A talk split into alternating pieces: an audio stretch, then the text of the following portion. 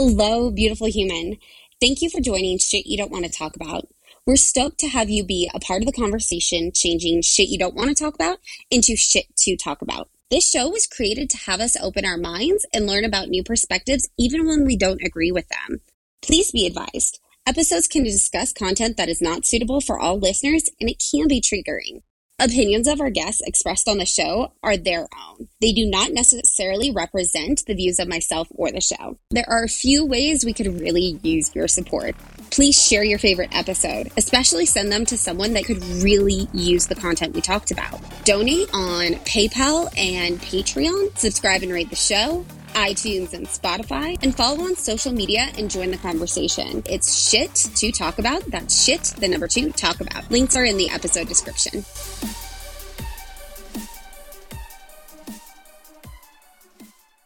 Hey, John, thank you for joining Shit You Don't Want to Talk About. Please introduce yourself and what shit you want to talk about today. Well, first off, thanks, Jen, for having me.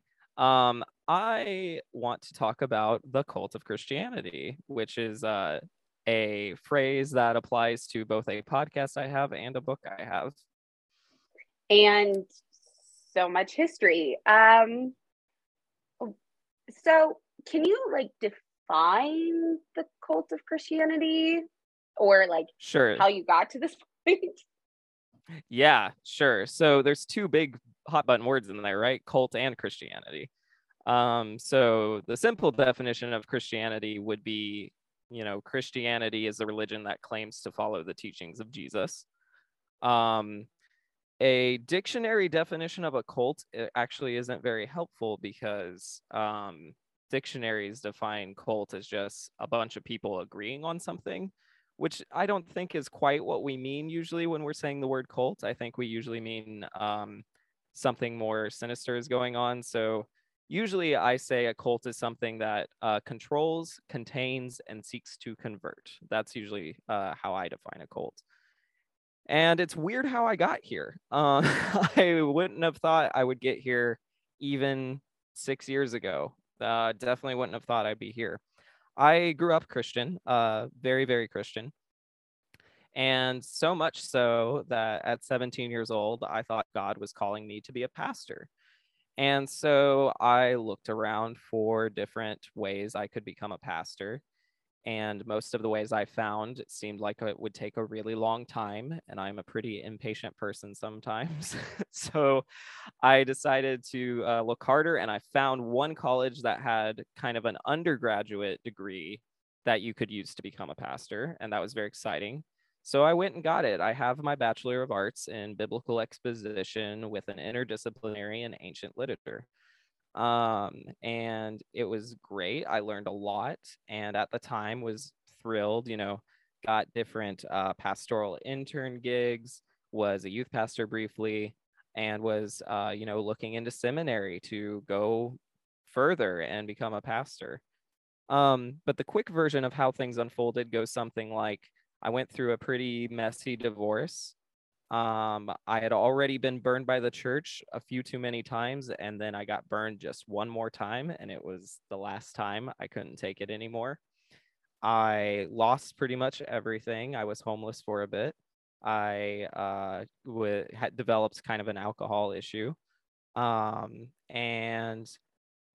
Thankfully, I had a dad who looked out for me, who found an old van on sale. And so he bought me a van, and that started me on a journey of van life where I traveled the country and had some solo time. It was not the glamorous Instagram version. It was a little different than that, but it was still really healing for me. And on that journey is when I started to write my book, The Cult of Christianity, How Churches Control, Contain, and Convert. And I wrote that book and published it, and it did okay. And I was like, how could I promote this book? And so I started a podcast under the same title. But what I found was when I started the podcast, it actually became something a little bit bigger than the book, and I was enjoying it even more.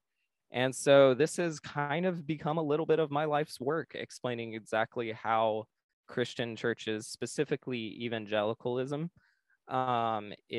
functions at least as a cult. And there is so much to unpack there. As a quick word to the audience, religion is not everybody's cup of tea. And there are so many different religions out there that shit you don't want to talk about. I feel like religion in general is definitely something no one wants to talk about, and is very, a lot of times you grow up in a religion and many people don't stray from it. So I do want to mention to our listeners, hey, like, as a podcast, we're not siding with anybody, at least for shit you don't want to talk about. One thing that I really appreciate about the Cult of Christianity, the podcast, is John has a lot of Christian guests on his podcast, and he's very open to talking about it and is open to having that, you know, discussions of, and that really helps us understand in different parts and aspects of what we truly believe. So that, just got to get that out there for the audience. So, you know, we're not going downhill in one way or another. And I'm taking my personal beliefs out of this because, well, I don't know. They always change. Who knows what I'm like interested in, other than the four main things is men's mental health, LGBTQ plus community, disabilities, and marginalized communities. That's what I stand for. Religion can go into that, but doesn't really in my life, at least. Well, that's good. And I think that's really healthy. And I just actually want to applaud you, because I think faith should be personal. I think it really should be up to each individual to decide for themselves. And no one should be forcing anyone to believe anything. And I appreciate that. And today's discussion is to let individuals really just think about, you know, different avenues, different aspects. And we are going to have different guests in the future of, you know, Christians, of Muslims. Like, we have, I have future guests coming on. So if you're curious about another one, these are also individuals' point of views. And one thing that I'm very excited for John to be on here for is he's actually studied the history of Christianity. So where did Christianity start? That is the question, isn't it? If you were to ask a Christian, they would probably tell you Jesus. But if you were to ask maybe a more academic Christian, they might say before Jesus. Or if you were to ask someone who's not a Christian, they might say way after Jesus. So there's a little bit of some disagreements here. So I think the best way to kind of do this, or answer this question at least, is to think about what was the context in which Jesus was born. So because he was born, I mean, most scholars do agree that there was a Jesus, that he was alive and that he walked the earth and that he was crucified. Most of that's pretty verifiable. But way before that, if you have a Bible near you, you'll notice there's something called an Old Testament and a New Testament. So the Old Testament is full of ancient Judaism, and Judaism began as one of the earliest religions at all. Hinduism probably preceded it and some others, but ancient Judaism is one of the original religions, and it's certainly one of the first ones that was believed in one ultimate God, and they believed that that God revealed himself to Abraham, Moses, and the Hebrew prophets, and they believe that God's will was revealed through cultural tradition, through holy scripts. They didn't have, obviously, the whole Old Testament, but they had different holy writings. And they had oral traditions, so stories that were passed down. And the key idea to remember is that Judaism had a prophecy or a prediction that a Messiah would come that would save Jewish people from oppression. And it's important to note that Messiah is a Hebrew word. Messiah is a literal Hebrew word. And its ancient meaning was anointed, which was anointing a king's head with oil was a ritual that Jews would perform. So Jews were, and some still are, waiting for a king to restore Israel to its former glory. And they're assuming that that king, at least in the Old Testament, assumed that that king would come through King David's lineage, King David being the character in Scripture. So that's Judaism before we even get to Jesus. And then right before we get to Jesus, We have pre-Socratic philosophy. If you've taken an intro to philosophy course, you might have heard of some of this. But about 400 years before Jesus was born, there was a group of early Greek philosophers and teachers who argued and questioned about the origin and nature of the physical world. Some have called them cosmologists or naturalists. They were wondering, what is this? How did this get here? And there, in this time period, there were a lot of mathematical formulas that were discovered, Pythagorean theorem, lots of math that we still use to this day. And it's funny that we call it the pre-Socratic time, because obviously they didn't know they were in pre-Socratic time, because what it means is before. Yes. Okay, good. You are explaining that. I was like, wait, what is pre-Socratic? Yes. What is time? Yeah. So Socratic, all it means is Socrates, who's this character. And Socrates was, pre-Socratics were just the people who were discussing these things before Socrates. And in the era that Socrates was born, he's actually credited as the father of Western philosophy, or some call him like the first moral philosopher. So these guys were all wondering, how did this get here? What is this stuff? And Socrates was like, well, what is good and what is bad? And while he's wondering, but the problem about Socrates is he didn't actually write anything. All of that we know about Socrates comes from his number one student, who a lot of us have heard of, Plato. And so Plato writes a lot about Socrates, and Socrates was a super polarizing figure in Athens, Greece. So again, approximately 400 years before Jesus was born, he was accused of corrupting the youth, and he failed to acknowledge the city's official gods. And so he went to trial and was sentenced to death and killed. And it's pretty dramatic, right? And the Socratic method, though, that according to Plato, we still use it in Western philosophy. And we actually, you and I, use this in podcasts without even knowing it, because the Socratic method is where you just keep asking clarifying questions and challenging an idea until you find that idea to be either consistent or inconsistent. And so where he lived, Socrates lived, their organized religion was fragmented. There were festivals for different gods and private rituals in homes, but there wasn't like a unified or state religion in ancient Greece. And there were no sacred texts in Greece culture. So basically, short story is, according to those who wrote about Socrates, his thoughts on religion were all contained with his view of rationalism, meaning that Socrates argued that if there were gods, they must be wise and they must be just. And that was very different than how people viewed gods at the time, because as many people know, Greek mythology, Greek gods were very violent and very selfish and competitive. So while Socrates believed if there was a god and it was a true god, that god must be fair and good. And you're going, wait, didn't I ask you when Christianity started? Yeah, but I'm staying there, because I'm also thinking, because Zeus did made Hercules, who was half human, but he didn't stay with his mom, and I'm like, that's not very fair and just and good. So that's where my mind was wandering off to. But please continue. Yeah, so that's right. You're exactly right. So all mythologies about God aren't necessarily saying he's this absolute good, true thing necessarily. Maybe some sects of Judaism, but in general, definitely in Greece, that's not the perception of what gods are.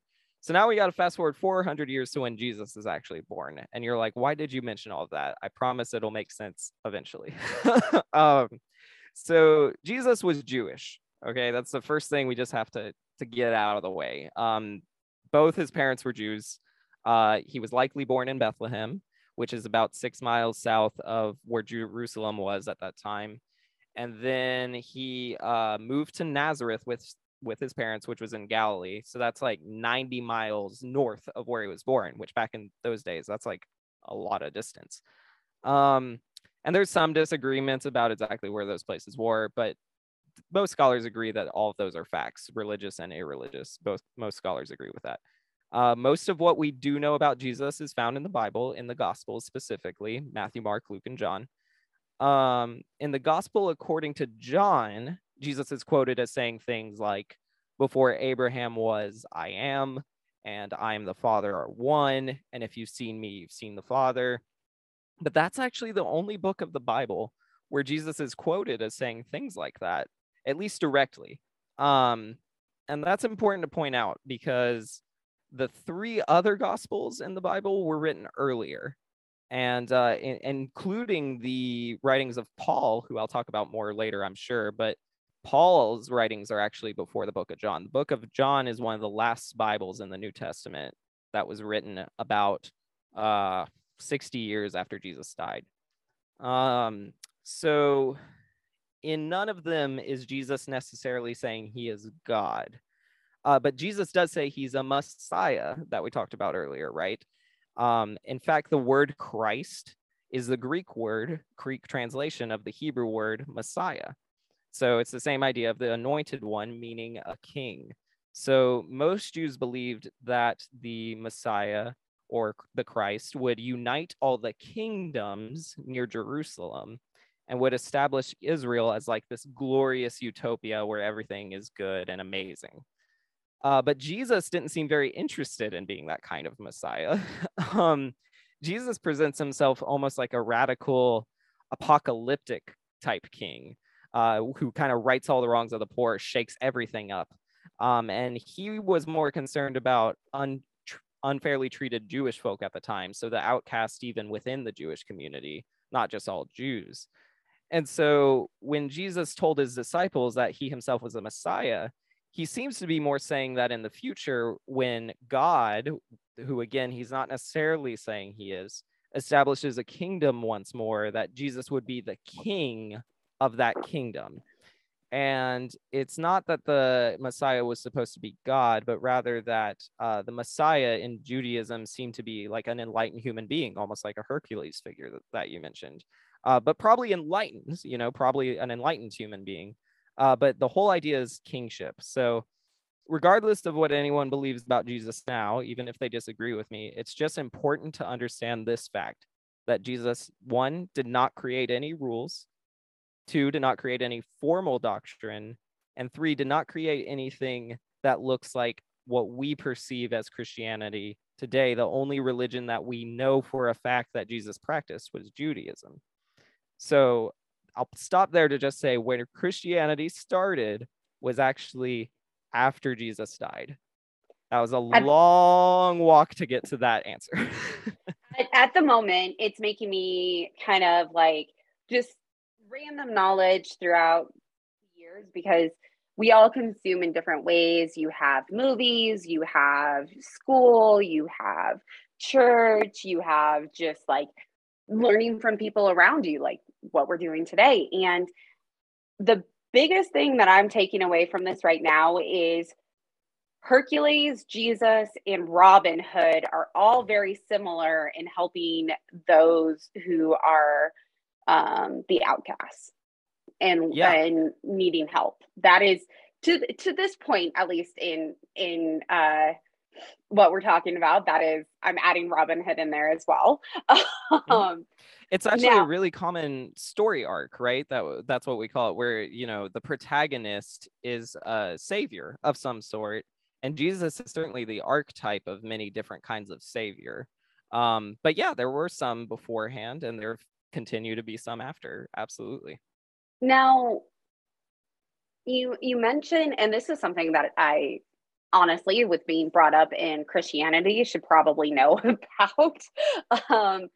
How did we get these documents, the Old Testament, the New Testament, and why are there so many random versions? Wow. Yeah, this is like a huge question that I've taken literally entire classes on.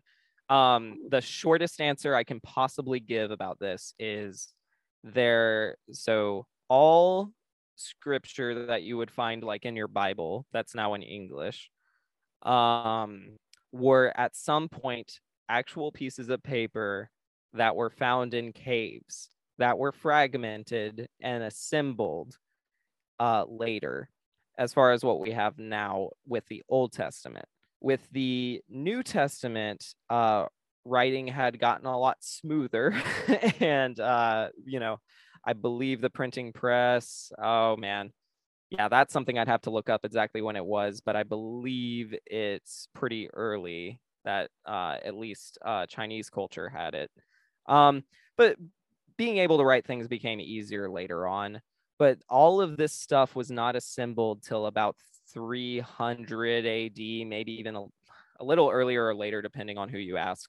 But as far as assembling different things, because there's different categories in the Bible, right? There's narrative, which are just like people who wrote stories about things that happened. And then a lot of the New Testament is, you know, you have the accounts in the Gospels, which are narrative, you know, telling the story of what Jesus did while he was here. But most of the New Testament is actually letters, which are apostles. I'll define that word in a minute, but different apostles wrote letters to different churches and communities telling them what they were either A, doing wrong, or B, should do better, which were both kind of what you're doing wrong. But those are what they were originally, were letters to, I don't even like using the word churches, but letters to communities that were following Christ. So, or following Jesus, that believed Jesus was the Christ. Okay. So let me explain what an apostle is really quick, because that might be helpful. So the word apostle literally in Greek would mean something like someone who was sent. So, you know, a lot of people know the 12 disciples or students, you know, most accurately, the closest friends of Jesus. You know, they, after Jesus died, they started being called the apostles, which meant they were sent by Jesus, you know, very, I could list them all, but I'll skip that. There's a lot of them and they all have crazy backstories, but there's like sets of brothers. There's like 3 or 4 sets who are all brothers with each other. Very interesting to get into the lives of the apostles, but the entire crew has very interesting stories. But it's important to note that they all interacted with Jesus when he was alive. But there's one apostle who did not interact with Jesus when he was alive. And that is the apostle Paul. And according to what Luke, one of the other apostles, writes in the book of Acts, Paul was a Pharisee, which that's the religious sect that hated Jesus. Their Jewish sect that had over 682 commandments. And when Jesus came along and said, hey, all your commandments are ridiculous, they wanted him killed. And so Paul participated early on in the persecution of early followers of Jesus, particularly Hellenized Jews. That's a whole thing I won't get into. But according to Luke, Paul was, this is the story, that Paul was traveling down the road from Jerusalem to Damascus on a mission to arrest Jews and bring them back to Jerusalem, because Jews were starting to blend the old Jewish way of doing things with new Greek traditions and all sorts of other stuff. So according to Luke, resurrected from the dead, Jesus just appeared to Paul as a bright light that blinded him. And after 3 days, his sight came back and he began to preach Jesus of Nazareth was indeed the Messiah and that he was coming back. And the craziest thing to me is that Paul actually wrote half of the letters that we now call the New Testament. So most of the New Testament was written by a guy who didn't actually interact with Jesus while he was alive. And that's the responsibility. I put a lot of it on Paul in a big shift in the understanding of Jesus. So Jesus fulfilled his role as Jewish Messiah. That's something Jesus himself might have said. But because he supposedly resurrected from the dead, after 3 days, he resurrected and appeared to, you know, a select group of people and then shoot it up to the sky before all their eyes. That apparently made him become the Son of God. This is a phrase you'll see all over the New Testament. And in Paul's view, Paul was kind of the first one to say Jesus's death was not like an unfortunate tragedy, but was intentionally planned for humanity's benefit. So to Paul, Jesus' sacrifice was a substitute for the lives of others, and it freed them from their inability to be perfect. So now if you believed in Jesus, you could now get his perfection. And so this is something you'll still hear in churches today, but Paul is kind of the first person we can see who starts talking like this. And before, one more thing that's really important about Paul is just his relationship with ancient Greece that I talked about earlier. So Paul is responsible, for giving what would later be called Christianity its start in Greece. And to this day, most of the population of Greece is Christian, which can be traced back all the way to Apostle Paul and the churches he started in Greece. And that's important to note because Paul's writing actually demonstrates a clear understanding of Greek philosophers and poets. And the question can kind of get chicken and egg here, right? Like, which came first? Because we're left to wonder whether Paul was influencing Greek thought or if Greek thought was influencing Paul. And this is a good question because for something to spread as quickly as it did and as solidly as it did, it seems almost impossible that Paul would deliver like a completely contrary message to what all, Greek thought was, but would likely have to, at least use Greek language to communicate his Jesus story.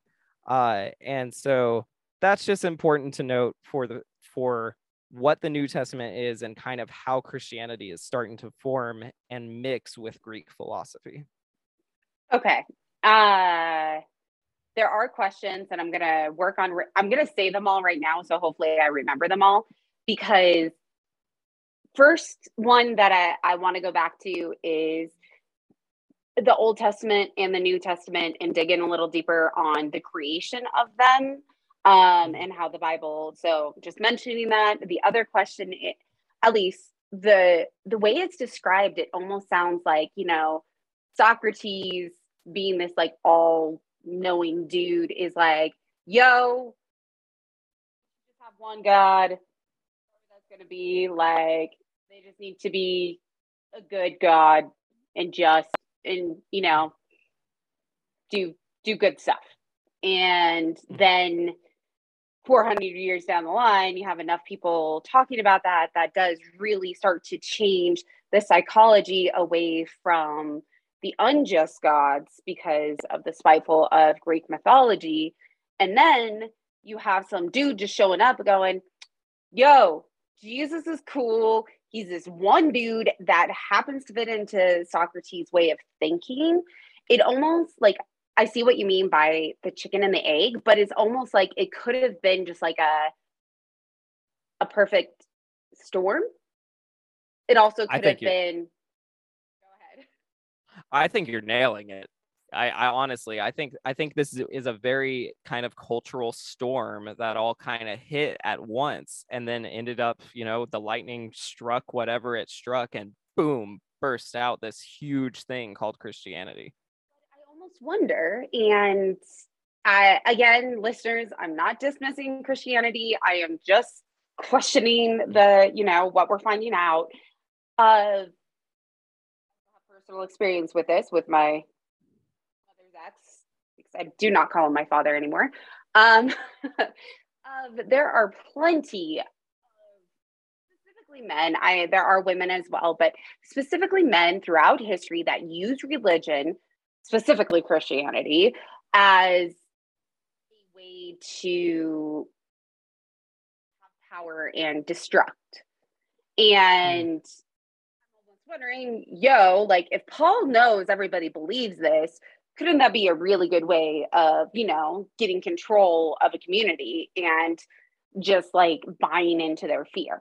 Okay, that aside, because I feel like I could go down a rabbit hole and nobody's really interested in me questioning all of that because I have so many questions.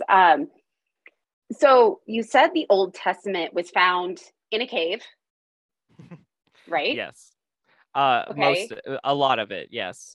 So years later, the apostles or the dudes from the New Testament find it, and then they got it all started printing, or so it's definitely more complicated than that because it's what it is around the time the apostles are there, most scripture is still being handwritten, I believe, and most of what's communicated through Judaism is again oral tradition. So it's not like everybody has these holy texts we're reading. In fact, that didn't happen until like 500 years ago that it was common for everyone to have the Bible. Through most of church history, which at the beginning was Catholic history and Eastern Orthodox history, only those trained in to be, priests or leaders in the church were literate and able to read anything. Mm-hmm. So no, that the cave thing happened much later. And then when you start getting into translations, I mean, we're talking pretty recent history compared to all of this. So that's step one. I like what you were actually talking about when it comes to, churches and power, because again, you can be a Christian or not and still observe, historical facts. And, between like 100 years, after Jesus was born and 300 years after he was born, 100 and 300 AD, Christianity looked weird. And the answer is not simple, right? It's not simple how it looked, because the New Testament was assembled somewhere in that time frame, probably soon after John was done writing, the Apostle John, and many believe that you've probably heard this, that a lot of that early church suffered persecution and that there were great martyrs murdered, for preaching the gospel and the good news of Jesus. But that idea is actually not true. At best, it's really misleading. It's definitely incomplete. The problem is there's only a handful of credible accounts of what the early Christians were doing. If they were doing anything right after the New Testament was assembled. The absence of records does kind of suggest that Christians were expecting the apocalypse or the second coming in their lifetime. So this is one of the most interesting things about when Jesus was born. A lot of people thought he was coming back while they were still alive. They weren't, when the apostles were preaching to people, they'll say things like, no one knows the day, he could come back at any moment, that kind of stuff. It's kind of interesting. I think they really thought he was coming back really quickly. And I think that's what made the message really exciting. Like, what? This guy died and went up in the sky and is coming back? Like, that sounds really exciting, But yeah, according to what I've read, it doesn't seem like there's a lot of persecution that happened to Christians specifically.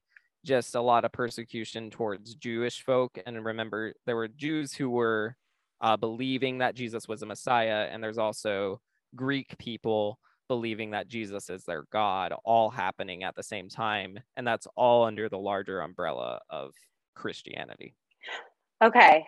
There are so many thoughts coming again, like, okay, to make sure I mention them all is, first question is going to be so Paul went to Greece and, started Christianity, then what? So that's my first question. And then also just your mention of how the Bibles were not available until 500 years ago or so, like generally available. And then you think back to the Dark Ages and to, medieval times and across cultures, you see that difference. And it's still even in our society today where those in power can use whatever they want to influence those who are not as well educated and do not have the same resources. And I'm like, just because you're talking about, the poor could not read. So basically they kind of had to be like, I'm just going to believe whatever you tell me because sure, I can't read it. So yeah, right. Whatever you say is true. Cool. Yeah. That doesn't make anyone stupid, right? Like what other option do they have? Right. Because you're wondering, think about if the catalyst for wondering about where we came from, you have kind of Greek philosophy that wants to observe things and question things. And then you have Judaism that has more of oral tradition. And now you kind of have this weird third thing that's combined both of these kind of questions or kind of ways of approaching the issue. Like people are wondering, yeah, where did we come from? And now a guy who's a trusted member of the community, who, you know, is not afraid to say kind of wacky things and is usually, you know, pretty gifted, or, you know, in oration. Yeah, of course you're going to gravitate towards that guy. Why would he lie to you? And sometimes it was about power, sometimes it was about money, and sometimes it was just what people thought. You know, we thought the earth was flat for a really, really, really long time. And so, you know, it doesn't make someone stupid just because they believed what they were told, because that was their best case scenario for that. Mm-hmm. Agreed. Now, we got to the point, and y'all, I have so many questions, and like, I don't think an hour is going to do it, but we're going to see what curiosity questions you can answer in the meantime. So they're chilling. Christianity is born. And Christianity as the term, the name, you know, about Christ makes sense to me. Like, you know, like, cool, Christ, Christianity, basically the same name. Got it. Now, where did we get? Because Catholicism was the first? Yeah, let me speed up some of that, because cool. that's a good lead in. So before we get there, we probably need to talk about Constantine. I know I'm just like mentioning all these people that you're like, isn't this supposed to be about Jesus? And my answer is, yeah, you would think, but no, it's about a lot more guys than Jesus. Right. So Constantine was the first Roman emperor to convert to Christianity officially. He became emperor in the year 306. And although he lived most of his life as a pagan, he began to favor Christianity sometime around 312. So about 6 years after he becomes emperor. And he played a very influential role in like legally declaring complete tolerance for Christianity, because Romans did not like Christians for various reasons. You know, Nero didn't like anything that wasn't worshiping him. And so during the reign of Constantine, there were two authors, like just writers, who were charting the history of Christian suffering specifically. And they were doing it in such a way that they were writing that Christians used to suffer, but now we have a glorious utopian Christian empire that we want to build. Because we've been oppressed for different beliefs. And it's kind of like the first people who had the concept of religious freedom, which is interesting. So in both of those authors' works, they talked about, you know, the execution of Christians in the previous, you know, 300 years. But the reality is that the punishment of Christians in the first 3 centuries was really over-exaggerated in those documents and actually not directly related to official policy. A lot of it was like mob violence.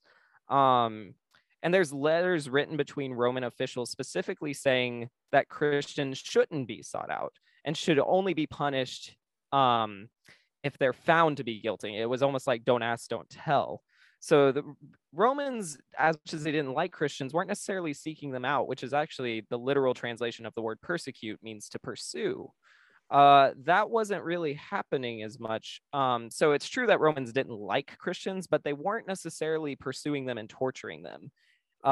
You know, punishing Christians wasn't sanctioned by emperors at all, but it was more common folk. A common martyrdom story is about this guy named Polycarp, and that happened. He was burned alive, but that action was actually mob violence. It wasn't ordered by any emperor. And so I just have to emphasize that, like, because a lot of Christians and a lot of Catholics are taught that in these first centuries, anyone who believed in Jesus was sought after, was burned at the stake. And it's this whole, there's this great book by Candida Moss called The Myth of Early Church Persecution. And it's written by a Catholic, a believer, who's a professor at Notre Dame. And she does a great job explaining why there's not as much evidence as Christians make it sound. Great book. But Constantine, this emperor, you know, had built this narrative now with these authors that Christians were persecuted. And he kind of saw himself as someone who could right those wrongs that he truly believed happened. And so in 321, he legislated that Sunday should be a day of rest for all citizens. And in, a couple years later, he issued a decree banning Christians from participating in state sacrifices. So Christians were now exempt from having to follow the cultural norms and could practice their own faith. And then on like currency, he started replacing pagan gods with Christian symbols. So Constantine's trying to be friendly with Christians. But before you know it, all of a sudden, Christianity had unequivocally become the official religion of the Roman Empire. And they said it wasn't, but all the evidence suggests that it kind of was. And he wasn't just a kind and tolerant emperor, but he now called himself a God-appointed ruler. And, most of the narratives about Constantine's conversion and his friendliness with Christianity come from one author who's named Eusebius, but he actually never met the emperor until 325, so years after all of this is happening. And he met him at the Council of Nicaea, which is an important council because, and I promise this leads to Catholics, I promise it does, but likely had, socio-political biases in what Eusebius wrote about Constantine. And so what's historically certain about Constantine is that he had a huge influence on the Nicene Creed. And that's the thing that was written at the Council of Nicaea, which was a statement that Christians could read publicly and establish what we now call Orthodox Christianity from then on. And churches still recite that creed to this day. I recited this creed growing up. And it's essentially the beginning of Christianity as you know it. It's fairly short, so I'll read it very quickly. I believe in one God, the Father Almighty, maker of heaven and earth, of all things visible and invisible. I believe in one Lord Jesus Christ, the only begotten Son of God, born of the Father before all ages, God from God, like yada, yada. That's not important. Born of the Virgin Mary, and he became man. For our sake, he was crucified, yada, yada, yada. I believe in one holy Catholic and apostolic church. I confess one baptism for the forgiveness of sins, and I look forward to the resurrection of the dead and the life of the world to come. So to answer your question, Catholicism means universality. That means that a Christian in one part of the world and a Christian in another part of the world are both part of the same family. That's the implication of Catholicism. But it didn't become an official type of religion until the East-West Schism, which is about 600 years of arguing and fighting between the Greek East and the Latin West, which is why, a lot of Catholic churches still recite Latin in their services. There was this giant global church split in 1054 AD, so about 700 years after Constantine, because all of this time they're fighting about basically what the Nicene Creed says and what it means. So both these people say the Nicene Creed says all of these things, but they're arguing about what it means. And so eventually they just say it's too much and they split, and that's when we got what we now call the Roman Catholic Church and the Eastern Orthodox Church, the first two churches. And prior to the split, the differences between Christian churches was still very vast, but it wasn't official. That was the first time they were officially saying, you and I are different, which is why if you ask Catholic or Orthodox leadership today, if you ask a priest or a parishman or whatever, who the first church was, they'll both say we were, and they'll say the other person's the one who left. And so that schism, and there was tension with Islam, because this is about, 300 years after Muhammad saying what he's saying. All that tension is the exact environment in which we then got the famous Crusades, which we now, are pretty ashamed of. Even Christians are pretty ashamed of them. I feel like that is a great pausing point, because I have so many questions, and you and I talked about this beforehand of how fast do we go or how slow, and there's so much. And I know that a lot of this is history is important in so many different ways of, so we don't repeat the same mistakes. We learn from other individuals. And the reason why, when you and I started talking about this, is I personally wanted to really eventually go into how Christianity influenced colonialism and how that's something that's really not talked about and how it's impacted the world so much. And I want to pause here just because I feel like this is the really good place of where Catholicism started. But really quick, like, because I definitely do want to have you on again. How would totally switching away, because it's the Cult of Christianity is your podcast and everybody should go check it out. How would you describe, in, if you had to say it really, really quickly, I know it's a task, how Christianity influenced colonialism? Oof, yeah. To me, to be very honest, I don't think they're that different of things. I think they're almost the same thing. A great book to read on that a little more would be Unsettling Truths by Mark Charles. He's a Native American who actually ran for president as an independent in 2020. And I had him on my podcast, actually, and he's a great guy. But the short of it is there's this thing called the Doctrine of Discovery that goes back to those councils I talked about, you know, Council of Nicaea and several other councils, where talked about, written about were Catholic doctrines. That's the Doctrine of Discovery basically read that if you discovered something, kill all of its inhabitants, and then you will have no competition for our beliefs. And that is pretty much verbatim what colonialism is, which is, you know, you discover something that someone already lives on and call it a discovery and commit atrocities that we would now call atrocities. But to them, when you don't view people as human beings, or you can force them into your ways of thinking, or you can kill them. And that's a lot of what happened with colonialism.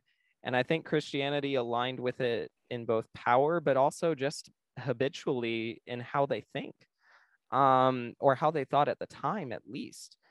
And so that would be the shortest way I could answer that, is I really think they went hand in hand, and there really wasn't one influencing the other. I think it was a perfect marriage. And just as things that this podcast will talk about at some point is the injustices done to Indigenous people here in the U.S. and Canada, with the schools that were, the reform schools that were created. And that is just a giant rabbit hole to go down. And also, if you think about how the Spanish conquered so much of South America and took away, Christianity took away their religions and cultures and so much there. So I appreciate you really gearing this up for future conversations. Mm-hmm. Now, is there that you're like, hey, someone needs to know this that we did not go over that you wanted them to know about today? Yeah, I mean, again, when you talk about Christian history, what you're really talking about is world history.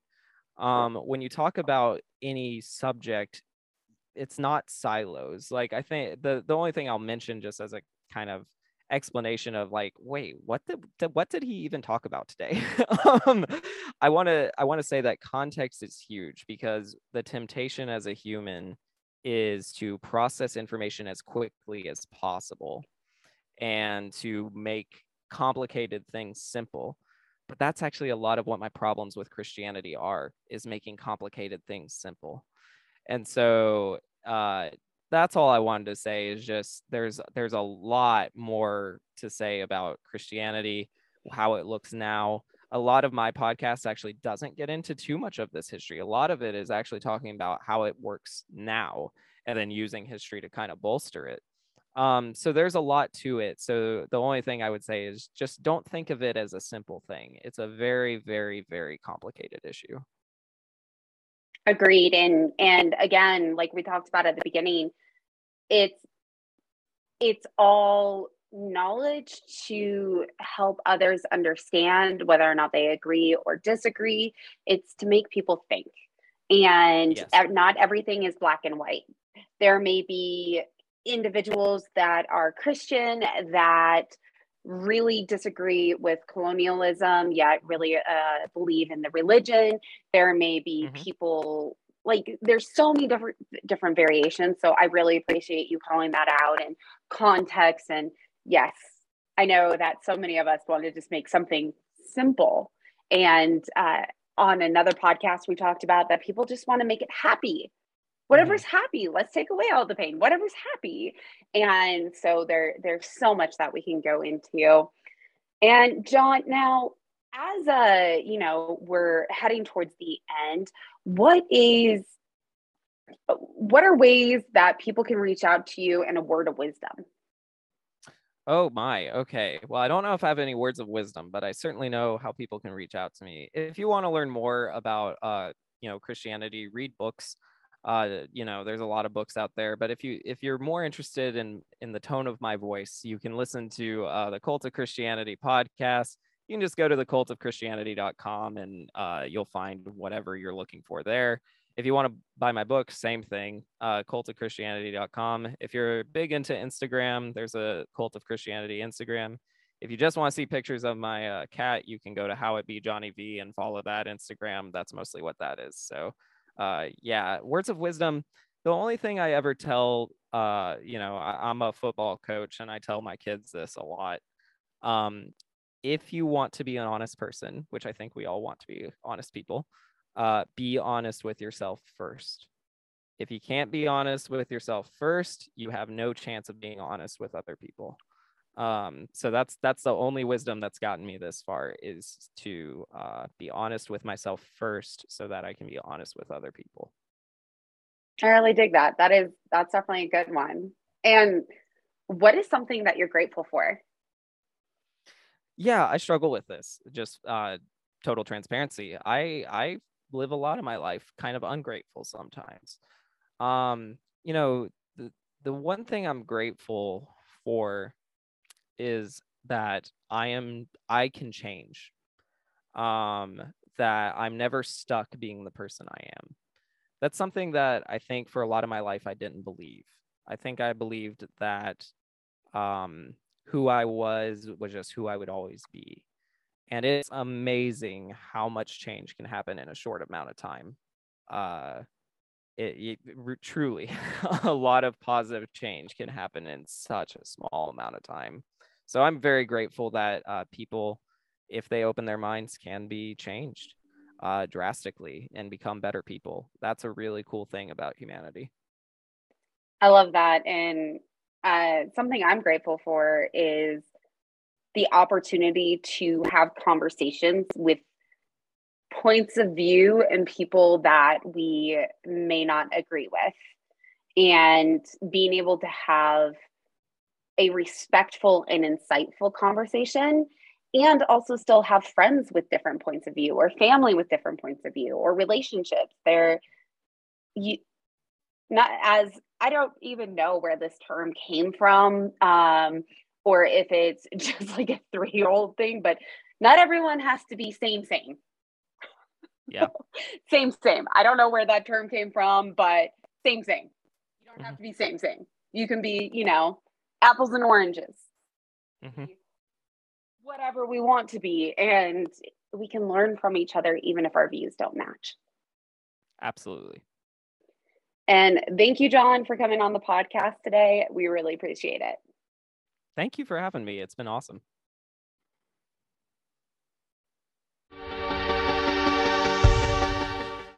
Hello again, beautiful human. What did you get out of today's episode? We'd love to hear what was most impactful to you. We all know someone that could have really used this episode, so please send it their way. Remind them that they're not alone. Stay tuned for new episodes every Wednesday. Here's a few ways that we could really use your support to keep Shit You Don't Want to Talk About going. Share an episode. Let's get the message out there. Donate on PayPal or Patreon. Subscribe and rate the show on iTunes or Spotify, and follow us on social media, Shit To Talk About, Shit, the number 2, Talk About. Bye!